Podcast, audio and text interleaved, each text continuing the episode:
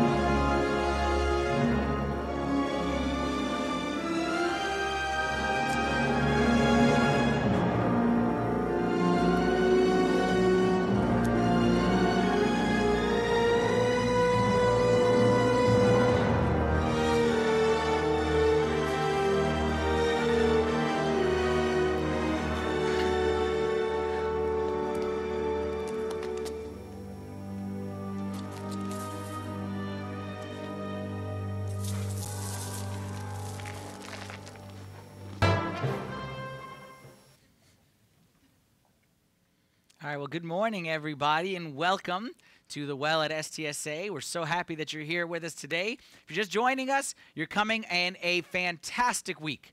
You could not have picked a better week to come because today we are wrapping up the three week series that we've been talking about, The Great Hunt, where we are going on a quest to discover God's will.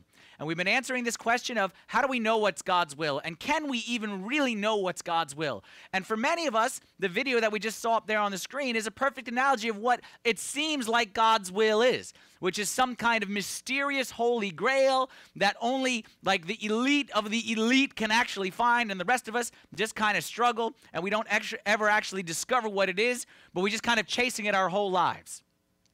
Can we really know what God's will is and can we really discover it? Well, as I've been saying for the past several weeks, that I believe, and I hope you believe as well, is that God wants you to know His will more than even you want to know His will.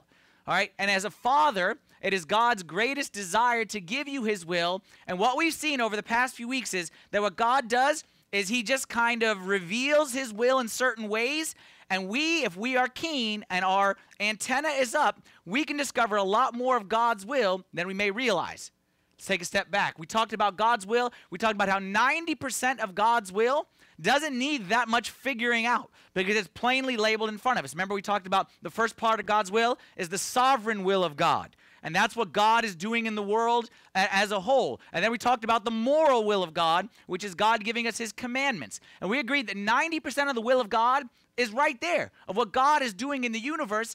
And yes, there's that 10% that customizable, that God's will for you in terms of your job, or God's will for you in terms of this relationship, or God's will for each one of us in specific areas. But you'll never know God's specific will outside of his sovereign will and outside of his moral will. That's why, with his sovereign will, we need to understand what God is doing in the universe. And we need to see that sometimes, you know what? God just wants to teach me a lesson. God wants to teach me a lesson to become friends with him and to build my relationship with him. So no matter how hard I try, he's going to take away certain friendships around me because God's trying to teach me how to relate to him. And that's the sovereign will of God. There's nothing that you can pray about that. There's nothing that you obey. That's God's sovereign will. Is trying to tell you, I need you one on one more than I need you to rely on your friends. Sovereign will of God. And the moral will of God is given to us in the scriptures, all right, where He gives us His commandments and what His will is for our lives. And then last week, what we talked about is now this personal will of God. How do we know it? We said that God gives it to us kind of in phases. And we said that about how it's not necessarily a formula of A plus B plus C plus D, but what it is is you usually pass through this phase and then you pass through this phase, and then you pass through this phase, and then you discover God's will. And those four phases, if y'all remember, God starts with inspiration, and then as soon as we find that inspiration, that calling from God, we respond with hesitation. I don't know if I can do this. And then we say, okay, you know, I'm going to take a step of faith, and I can do this. And then we are faced with temptation, where the evil one and the enemy is going to try to get us to quit and say, I tried my best, but I can't do it. And then if we fight through that, we will get to the last stage, which is relaxation or celebration. Or that's the part where, if you remember, I talked about last week, that's the goal, where I am right here. Here's the will of God, and I'm right there in the middle. I know what I'm doing today is right 100% where God wants me to be, and there's no greater feeling in the universe. This is why we do everything we do, to have that confidence and that, that strength and that power of knowing that I am right where God wants me to be. Today, today's message. I have been doing my best over the past several weeks, and I probably said it 10 times every week, to tell you that God's will is not a formula. Have I made that clear enough? God's will is not a formula. Because I'm sure many people say, okay, good, we're going to go to this series. We're going to know God's will. He's going to tell us to say this prayer, to do this, stand on our head like here, fast on this, and boom, God's will is just going to be laid out for us fr- as, as, as, as like a map right in front of us. God's will is not a formula, and God's will will never be a formula. But if it was a formula, which it's not a formula, but if it was, but it's not, but if it was a formula, the formula would be this, but it's not. But if it was, here's your formula I have to want God's will more than my will. I have to want God's will more than my will. You don't have to convince me that you want God's will. You don't got to convince your neighbor that you want God's will. You don't got to convince even yourself that you want God's will. I have to genuinely, sincerely want God's will more than my own will. Sounds simple. Simple enough. Maybe the hardest thing to do in life. Let's take a step back. Let's understand this. Break down this statement. Every single one of us as human beings was born with one of the greatest gifts that God gave to us is something called free will.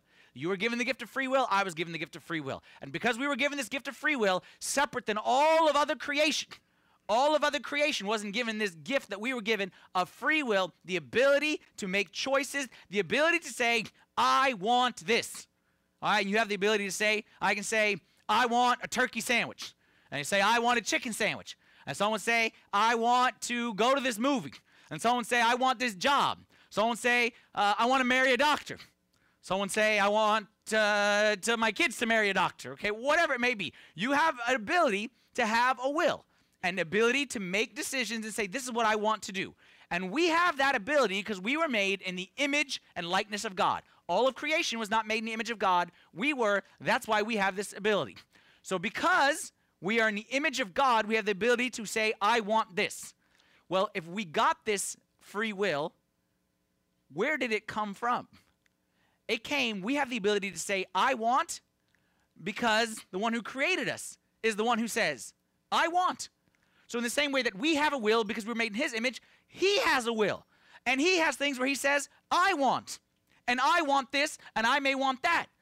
So we he has a will and we have a will. Now the problem is oftentimes these two wills don't match one another. Sometimes they do match one another.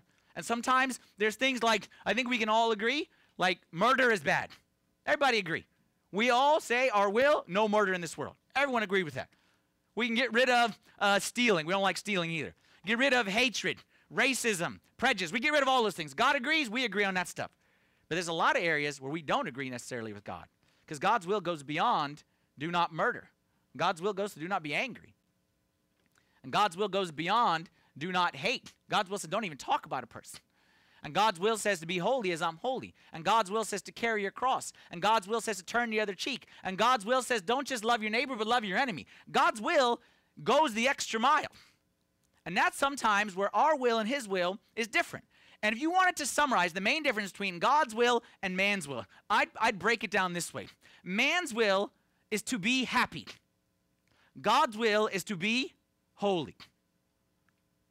Everything we do in life, my will is what makes me happy, what makes me comfortable, what makes my life easy. God, as much as He wants us to be happy, which He does want, He's our Father, He wants even more than that. He wants us to be holy.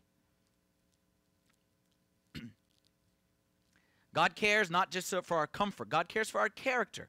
We care for pursuit of happiness.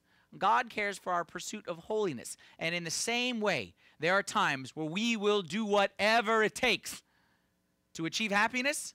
God will do whatever it takes for us to achieve holiness. See, the past two weeks, I've been talking about how do we know God's will? And how do we know God's will? And how do we know God's will? But I've been making an assumption throughout this time. And the assumption has been that you want God's will, even if it's not necessarily your own will. See, I kind of made that assumption that you desire this will because it's what you want. And the two wills are lining up. But today, what I'm trying to address is well, what if I'm not diligently seeking God's will? What if I just want, what if I'm not trying to match my will to God's will? What if I'm trying to get God to change his will to match my will? Let me give you two examples, okay? Because there's two clear cut examples as far extreme. I'm going to give the far extreme right and the far extreme left, and we all fall somewhere in between there, hopefully closer to one than the other. The first example who is the furthest, furthest, furthest away of someone who rejected the will of God? Who said, God, this is your will, I want nothing to do with it? I would say Lucifer okay? Satan. It doesn't get much worse than the devil, okay? It's hard to be below him on the good scale. Lucifer, as we know, the scripture teaches us, and we know that Lucifer was created as an angel of light. Actually, his name, Lucifer, means light. He was created as an angel of light, just like all the other angels, to serve God, to serve God's will. And God said, I create you, here's my will for you. And Lucifer rejected that will. We read about it in Isaiah chapter 14. It says, How you are fallen from heaven, O Lucifer, son of the morning. How you are cut down to the ground, you who weakened the nations. Why was Lucifer weakened or cut down and why he fell? For you have said in your heart, I will ascend into heaven. I will exalt my throne above the stars of God. I will also sit on the mount of the congregation on the farther sides of the earth. I will ascend above the heights of the clouds. I will be like the Most High. What is the key phrase? that Lucifer repeated five times in these two verses. Lucifer said, I will. I will. It's not about what you will, God. It's about what I will. And this is the way I want it. And you made me to do a certain thing. Well, I don't will for that. I will for this.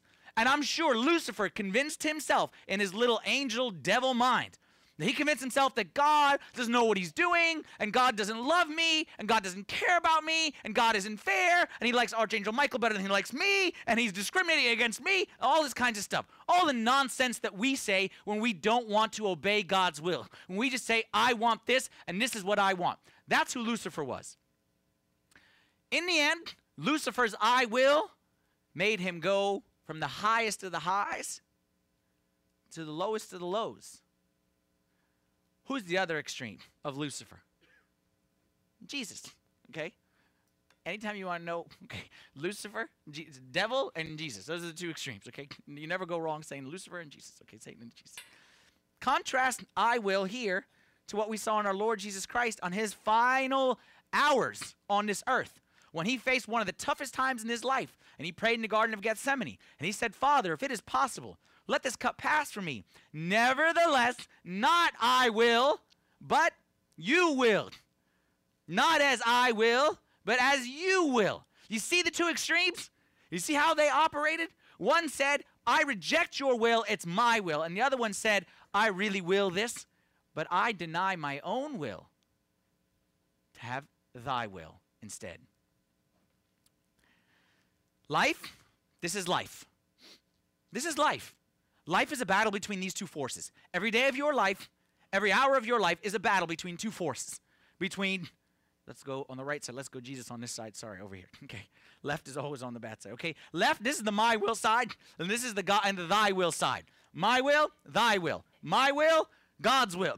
Every day is a battle between these two forces. And my will is trying to pull me over here, but God's will is trying to pull me over here. And every single day, everything that goes on, this battle takes place. And this is the toughest battle in life. And this battle, just as we saw with Lucifer, has taken down many, many, many a people who desired to be righteous and desired to be good, but they lost the battle of my will versus thy will, and they ended up losing for eternity.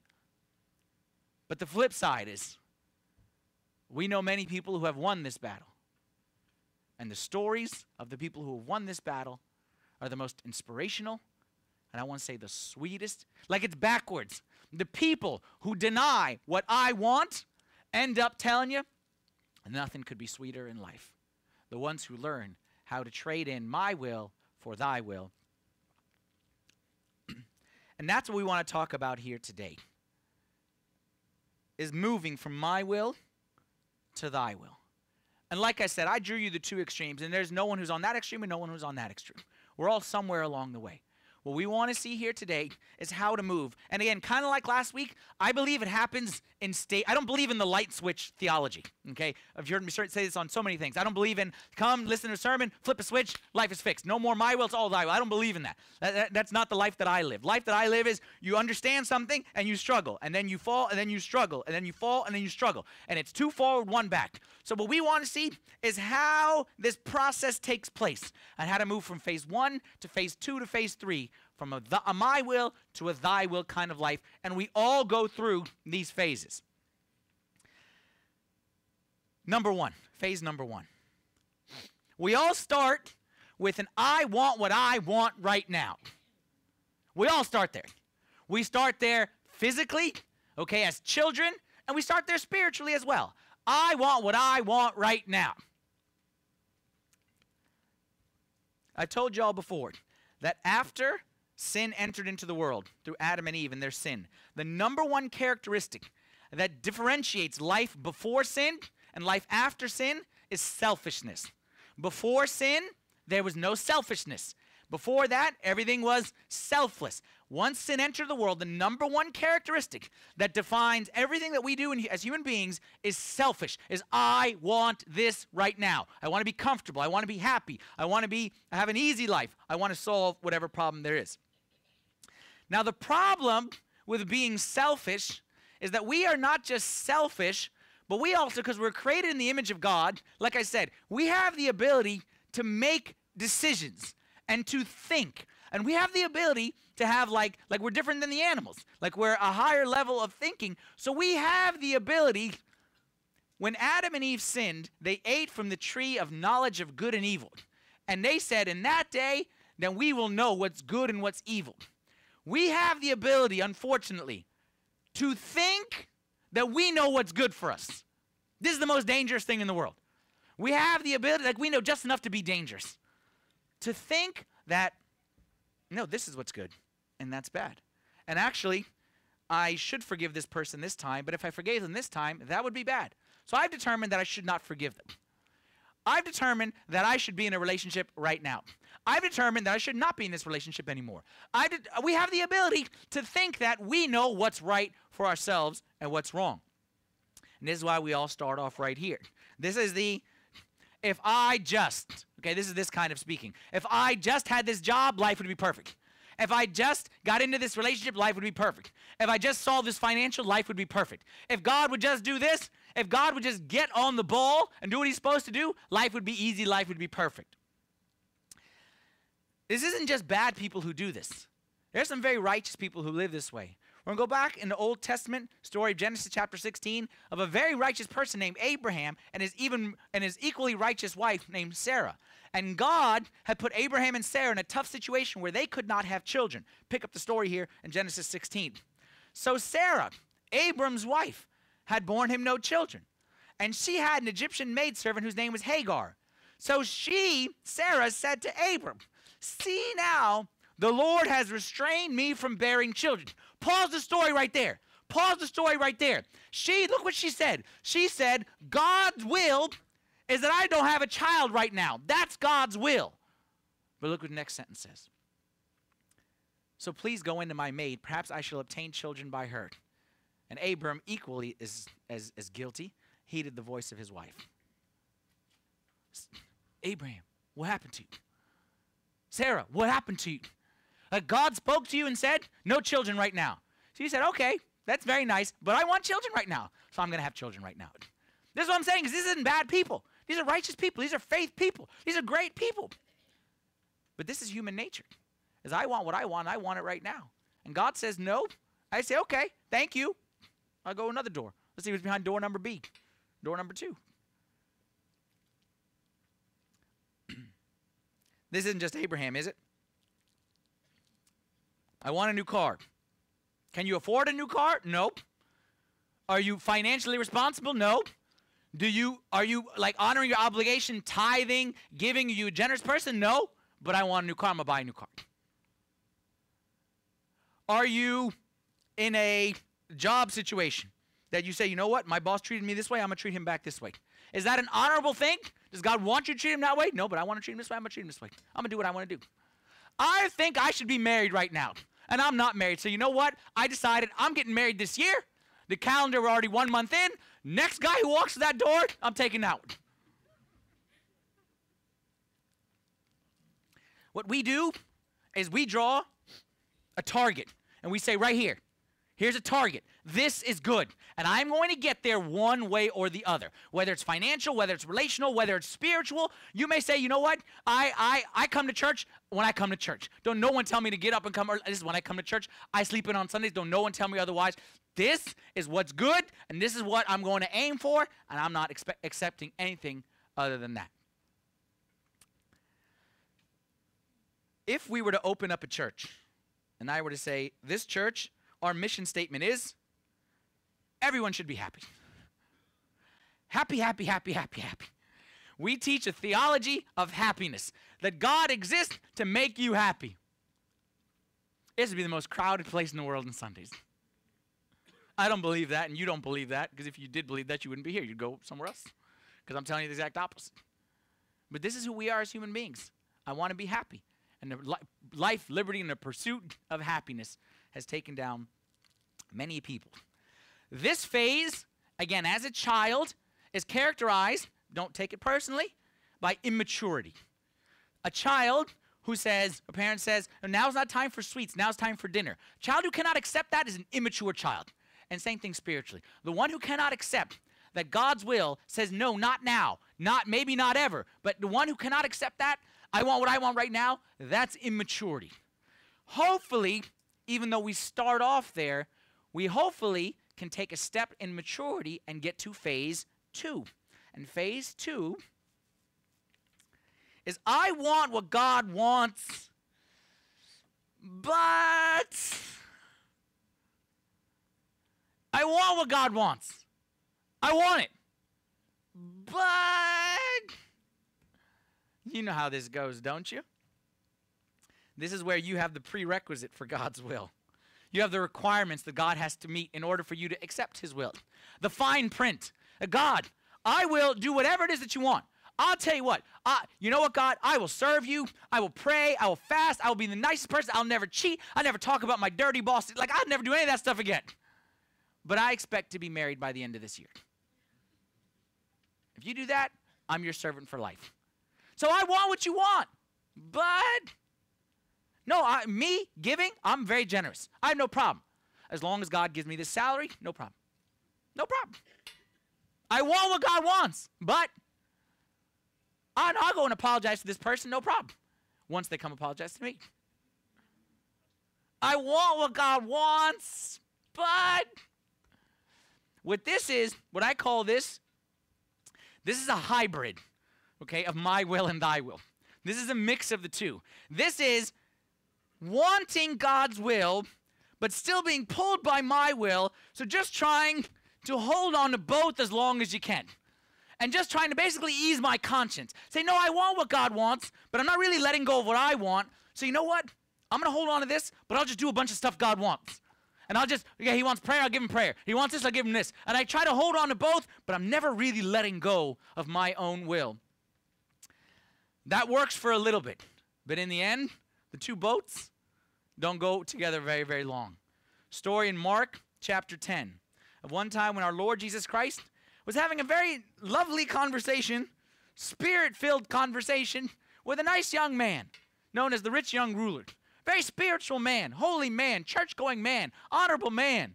And he was having a conversation about eternal matters, about inheriting the kingdom of God. But then while they were having this discussion, Jesus saw straight through him and saw that he was very nice, but he was holding on to something. Then Jesus, looking at him, Mark 10 21. Then Jesus, looking at him, loved him and said to him, One thing you lack. Go your way, sell what you have, and give to the poor, and you will have treasure in heaven, and come take up the cross and follow me. But he was sad at this word and went away sorrowful, for he had great possessions. Let me ask you a question. Think, think before you answer this one. Why he left sad today? Why did he leave sad? The boy came to Jesus happy. And in fact, as we see here in the, in the verse, I'm going to go backwards, not to the start of the verse. The verse started with the boy coming to Jesus, not just walking to Jesus, but look, says, Now as he was going out on the road, one came running, knelt before him, and asked, Good teacher, what shall I do that may inherit eternal life? So the boy didn't walk up to Jesus and say, Excuse me, sir, I have a question. The boy came running, Jesus, Jesus, Jesus, I love you. You're the best. Good teacher. I have a great question to ask you. What shall I do to inherit eternal life? The boy came like this. But it says that he left sad. Why did he leave sad? He loved his possessions. But did Jesus take any of his possessions? Like, did the guy lose his possessions this day? Did he? No. So why did he leave sad? Because you know what he lost? He lost the ability to be on both boats at the same time. Is that Jesus made him choose. And Jesus said, You can no longer have my will and thy will. You have to choose. And he was sad because he came to the realization that he was fooling himself. And as much as he convinced himself that my identity is, no, I want God's will, no, I want God's will, no, I want God's will, but secretly I'm hiding that I don't really want God's will. Well, all of a sudden he got exposed and he had to make a choice. And his choice was for the possessions, not Jesus. That's why I, what I'm about to say, I'm going to say it with all love. With all love, all respect, all kindness. Add whatever nice word you want to what I'm about to say. Whether you realize it or not, there are many people in this room today who have a big butt. Someone needs to tell you. Some of us have a little butt and it's kind of hidden. Some of us have a very big butt. And our big, fat butt is getting in the way of our relationship with God. And as much as we try to convince ourselves that our butt is not a big deal, as much as we try to convince ourselves that, you know what, it's just kind of over there, the truth of the matter is, is that if you don't do something about your big butt, you're going to end up losing God's will. Look here, back to this verse, show you what your big butt can do to you, okay? Go back to this verse right here and see what this man was asked to do. Yes, he was asked to do. But look what he was offered to have. Says, do this and you will have treasure in heaven. Now, if I told you right now, I am Jesus, the richest king, I am the king of heaven and earth, and I'm saying I'm the richest, and I'm offering you treasure in eternity in heaven, and you let that go, how foolish are you? See, we always look at it as Jesus asked this man for so much, but I always look at the opposite. Jesus didn't ask him for a lot, Jesus offered him a lot. And Jesus offered him the same thing he offers us, which is eye has not seen, ear has not heard, nor has come upon the heart of man the things which God has prepared for those who love him, and the riches and the glory of his inheritance, which God has prepared for all of us. But your big butt is going to stop you from inheriting it unless you do something about it. And that's why we need to hopefully move to the third phase of discovering God's will, which is I want what God wants, period. No buts. I want what God wants, period. No buts.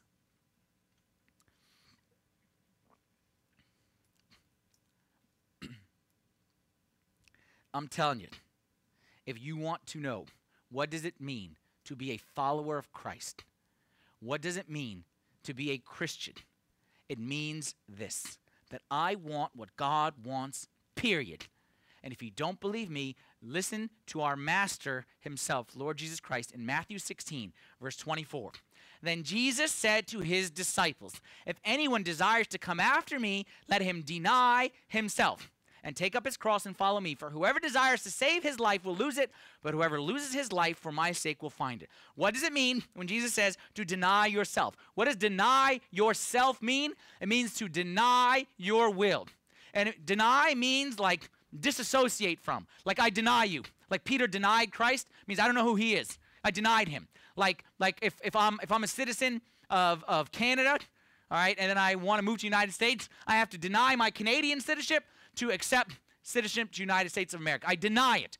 Well, Jesus is saying right here anyone who wants to be what? Anyone who wants to be elite in the kingdom of heaven? Is that who he's talking to? Anyone who wants to be elite? What is he saying? Anyone who wants to be a what? Jesus said this to who? To the disciples. Jesus said to his disciples. He's not saying if you want to be elite. He's saying if you want, what does disciple mean? It means someone who follows me. You want to be someone who follows me? You have to deny yourself. You have to look at my will right in the eyes, and you have to say, I don't know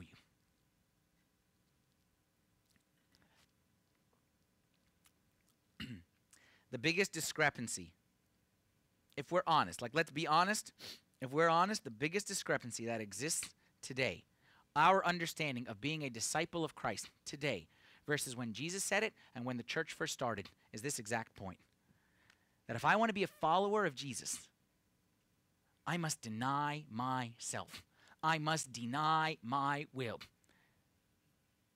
Too often today, we try, like I said, we try to make Christianity into my will plus his will kind of joined together. So what we do is say, you know what? I believe, you know, I pray, I go to church, I do all these nice spiritual things on Sunday, maybe throw a little something in on Monday, or something like that. But you know what? By Tuesday, it's gone. I have my will, I have my life, I do exactly what I want, and then I just sprinkle a little spirituality, a few verses here and there. I do what I want on Friday night, hanging out with the people. We drink what we want, we joke what we want, we do whatever we want, and then I just say, you know what? I'm struggling with this sin. I just throw a few spiritual words on it and say, look at me, I'm a great follower of Christ.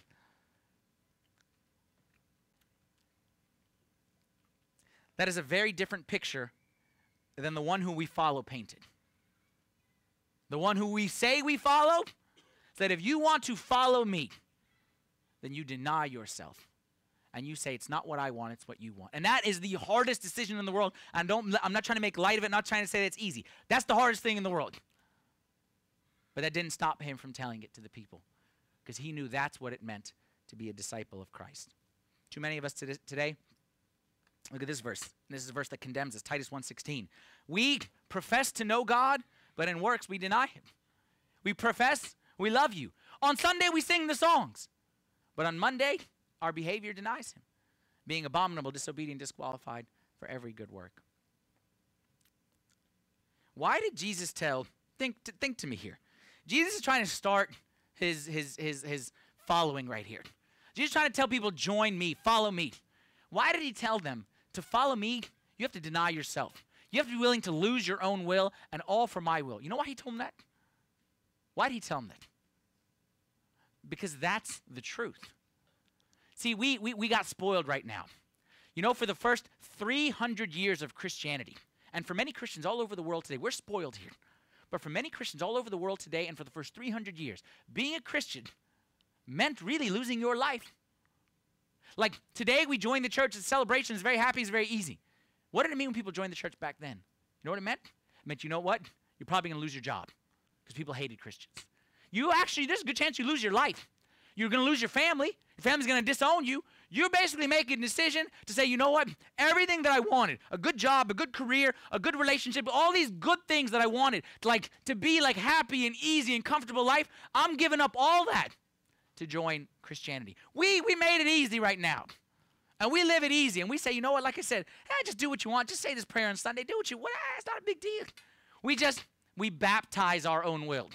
Here's my will. We baptize it. We put some verses, hang a verse around it. And we think that we are following what God's will. Is this easy what I'm saying? It's not easy.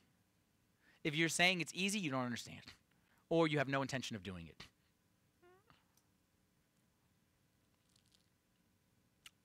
But since when was Christianity about being easy?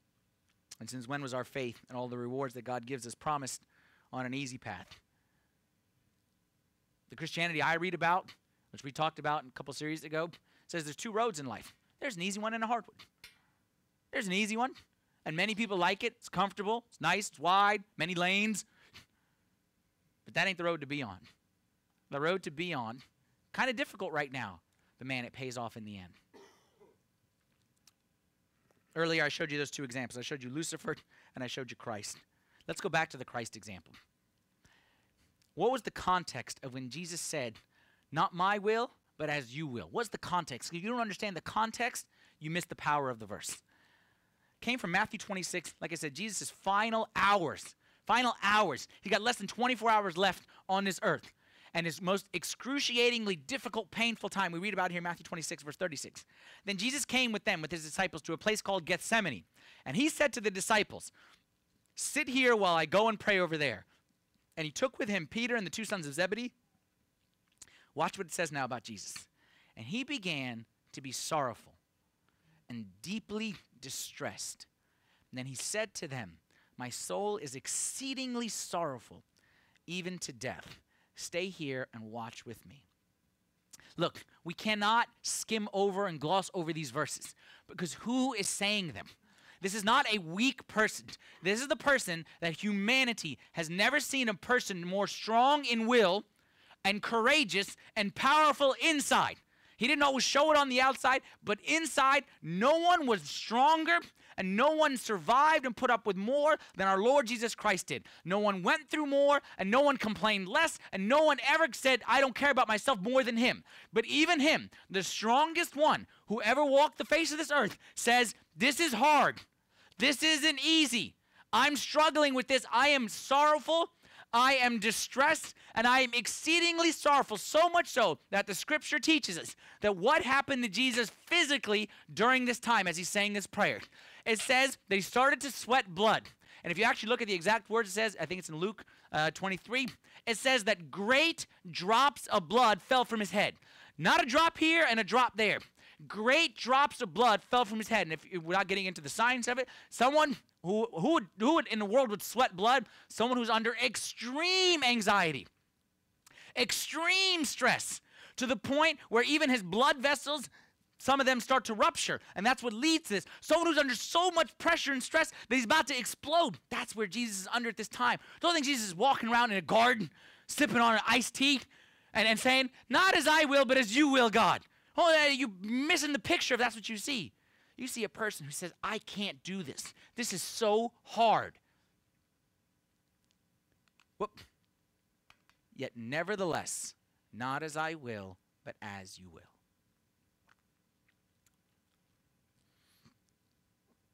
You see what Jesus did here? He said, Father, Jesus, okay, even though Jesus was never in phase two, but just for our purposes, phase two, Father, this is hard. I don't know if I can do this. I, I think, not as I will, as you will.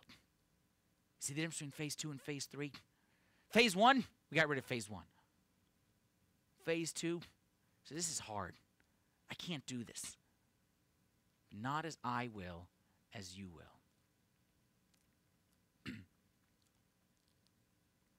we are all going to come to points in our life we are face face to face with God's will and we're going to say I can't do this. This is too hard. I can't. And this is where we look to our Lord Jesus Christ in the Garden of Gethsemane, He who paved the path for us.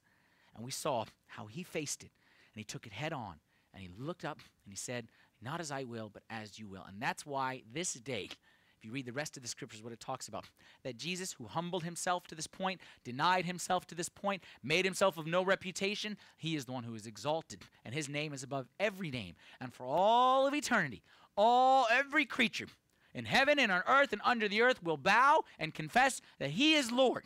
Why? Because he submitted himself. He said, Not as I will, as you will. This decision is the most important decision you make for the rest of your life. That's why I told some people earlier today, and I put this out on Twitter. This is the most important message I ever preached in my life. Like if I die tomorrow, this is what I want to leave y'all with. Is that to be a follower of Christ means to say, not as I will, but as you will. And if you don't say that, it's hard for me to say that you're truly a follower of Christ. Let me finish upbeat a little. Because I'm honestly, I'm not trying to make you feel bad. I'm trying to tell you we're all in this together, but we got to do this together. How are we going to do this? I want to leave you with a verse and a picture. A verse and a picture. The verse is one of my favorite verses from Psalm 37, verse 4. It says, Delight yourself in the Lord and he shall give you the desires of your heart. Delight yourself also in the Lord, and he shall give you the desires of your heart. Now, listen, I am not saying that God is a magic genie, three wishes, give you whatever you want. Y'all know I'm not saying that. I'm not saying God is a vending machine that you just do whatever and he gives you whatever it is you want. That's not what I'm saying. But what I'm saying is, is God as a father loves to give his children the desires of their heart. Loves to. But in order for him to do that, he needs us to do what? To delight ourselves in him. What does it mean, delight yourself in the Lord? Because if we can figure out delight yourself in the Lord, he's going to give us the desires of our heart. What does it mean, delight yourself in the Lord? Let me give you what the word delight comes, the Hebrew word delight that King David used right here when he wrote this psalm. It means the following it means to become soft or pliable, delicate with enjoyment. Again, to become soft or pliable, delicate with enjoyment. Some of you look at me like I don't understand it even more now after that definition. Okay? All right, let me draw you a picture. I'm sorry, I'll draw a picture. What does it mean to delight myself in the Lord, to become soft in the Lord, to become pliable, delicate in enjoyment in the Lord? What does that mean? I have two kids. When my second child was born, Elizabeth is her name, Lizzie, it was clear from the very beginning that she came out the womb, she was strong willed. Okay? Strong willed. Like, you know, like her mother. No, I'm joking. I'm joking. she was strong willed. Okay? And it was very clear. And it was never more clear than when her mother would try to feed her. When she got to the high chair phase of life. All right? And I remember, like, I remember this very vividly. I would come home, Lizzie be there in the high chair, Marianne ready to pull her hair out, okay? All the wall is decorated in food. There's spaghetti literally all across the room, on the floor, on the walls, everywhere. It's on everywhere except in her mouth. Because Lizzie would make up her mind, I ain't eating spaghetti.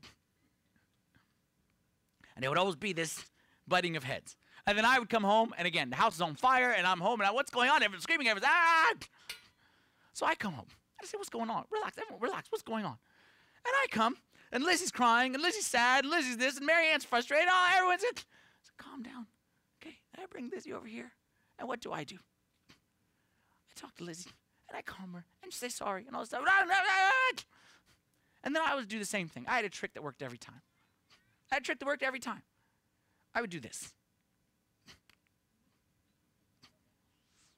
This picture taken when she was about two years old, something like that. But this happened a lot. Lizzie, ah, my will, spaghetti on the wall. But mom's will, spaghetti in mouth, on the wall. My, on the wall, on the wall. My will, on the wall, on the wall. Screaming, fussing, ah, crazy. Lizzie, say sorry. No, I say, ah. Lizzie, come here. Big hug. Big hug. Big, big, big, big, big hug. Who does daddy love? You know, all this stuff, okay? The daddy loves you and the daddy did. You know how all that stuff goes. She's a little daddy's girl and I might be making it worse, okay? But she's, you know what I'm saying? Like, little daddy's little girl and I give little Lizzie a hug and I'm like this and I'm like this and then she's in my arms, all this kind of stuff. Lizzie, go say sorry. Okay. In my arms? Say sorry, Lizzie. Okay. Why? Because she's in my arms. And she delights herself to be in my arms. And nothing is better to be in my arms than her of her dad. And in my arms, Lizzie eats the spaghetti. Okay. Lizzie say sorry to mom. Okay. Lizzie stop throwing stuff on the ceiling. Okay. In my arms, her my will disappeared and it became thy will. In my arms.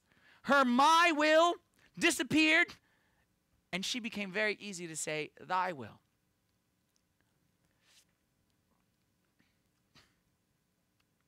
Back to the verse.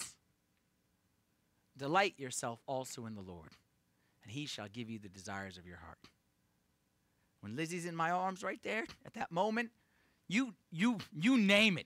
You what you name it. You I hug you, you say sorry, you put the spaghetti in them, you name it. The world is yours. You name it. Whatever it is that you want. You do you you say, Daddy, I'll do what you want, you name it. And usually these discussions would end in dessert, okay, when mom wasn't looking, okay? You name it. You want dessert? I'll give you dessert. You want me to twirl you around? You want to play the Superman game? Like, you name it. When you delight yourself in my arms, desires of your heart. This is what we're missing. This is why we struggle with God's will. We're sitting on the high chair and saying, no spaghetti on the wall. And we are having an intellectual conversation with God, trying to convince Him of why it is more appropriate for spaghetti to be on the wall than in my mouth. And we look dumb doing it because that's not how it goes. But in our mind, spaghetti on the wall.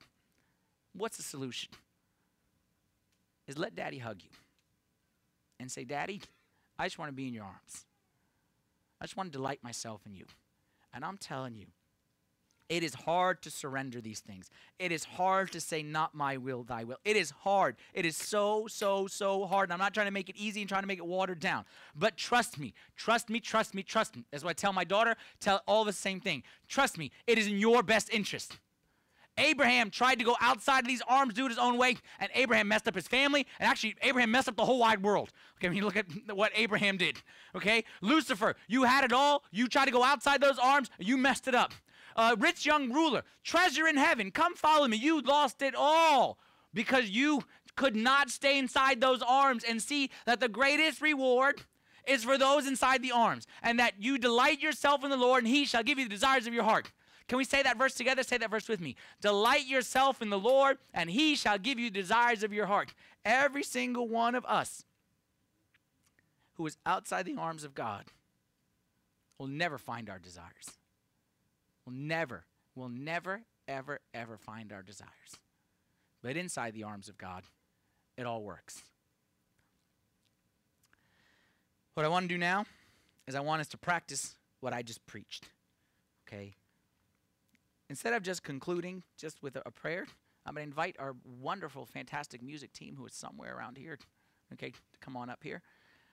And we're going to spend, sing a nice song together and spend just five, ten minutes in prayer a little bit. Because, like I said, like honestly, like let me just be honest now. This is the most important message that I've ever preached in my life. And I'm not saying your salvation, you're going to lose yourself. I'm not saying it like that. But what I'm saying is the rest of your life. Let me say this not your salvation, but your satisfaction for the rest of your life depends on you getting this. Because it is way too easy to live a life of my will. And like I said, dress it up with some verses and put some sprinkle some prayer around it. We don't want that. We want to do, we want to stand together and we want to say, God, not my will, but thy will. Let's stand together. Maybe we can dim some of those lights in the back there, please.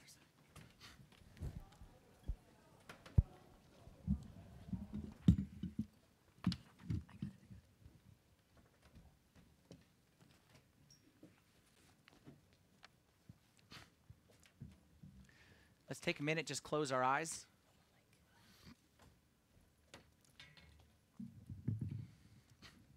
And know that we're standing in front of our Father, just like the picture was earlier standing in front of our Father with arms open wide,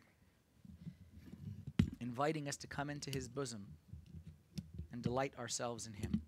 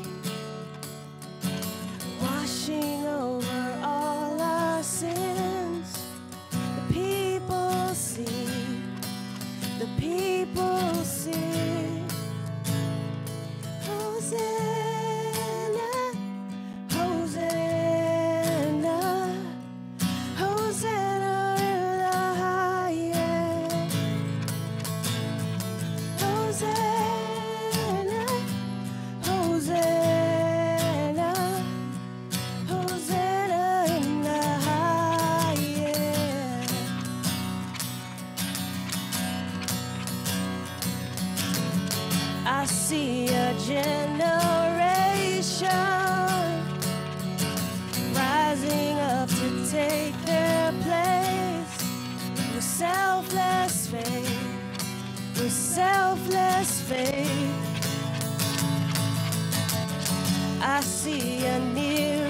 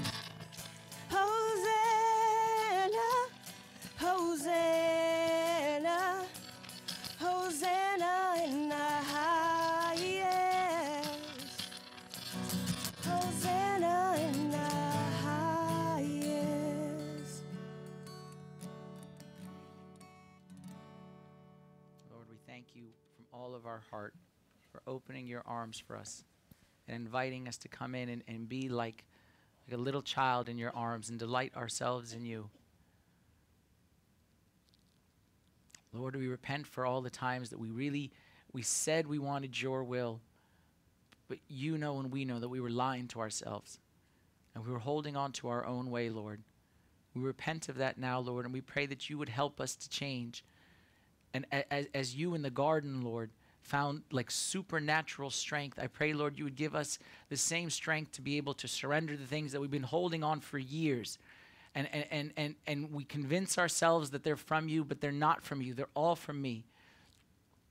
I pray, Lord, that you would, like we just sang together, that you would raise up a generation, that you would revive us, Lord, a generation of people to really go back to the beginning of what it means to follow you, and not just to to to, to wear a cross and just to say Christian things and and and do Christian things.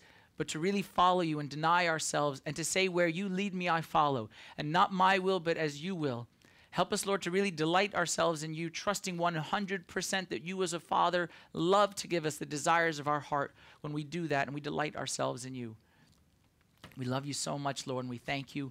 And we pray, Lord, you never let us to be like this rich fool that thinking that we know better than you and thinking that we know what's best for ourselves and and and and giving up what you want for the sake of what we want, knowing it only just leave us empty. Raise up a generation, Lord. Raise up a generation of people who really wants to follow you more than anything else. We praise you and we love you so much, Lord. And we thank you for this time and thank you for every person who's here. And I pray that you give them special, special, special strength and courage to make that decision, not as I will, but as you will, Lord. We pray all these things in the name of our Lord and our God and our Savior, Jesus Christ, with the prayers of all your saints. Here says, We pray thankfully, Our Father, who art in heaven, hallowed be thy name. Thy kingdom come, thy will be done, on earth as it is in heaven. Give us this day our daily bread, and forgive us our trespasses, as we forgive those who trespass against us. And lead us not into temptation, but deliver us from the evil one. in Christ Jesus our Lord. For thine is the kingdom, the power, and the glory forever. Amen.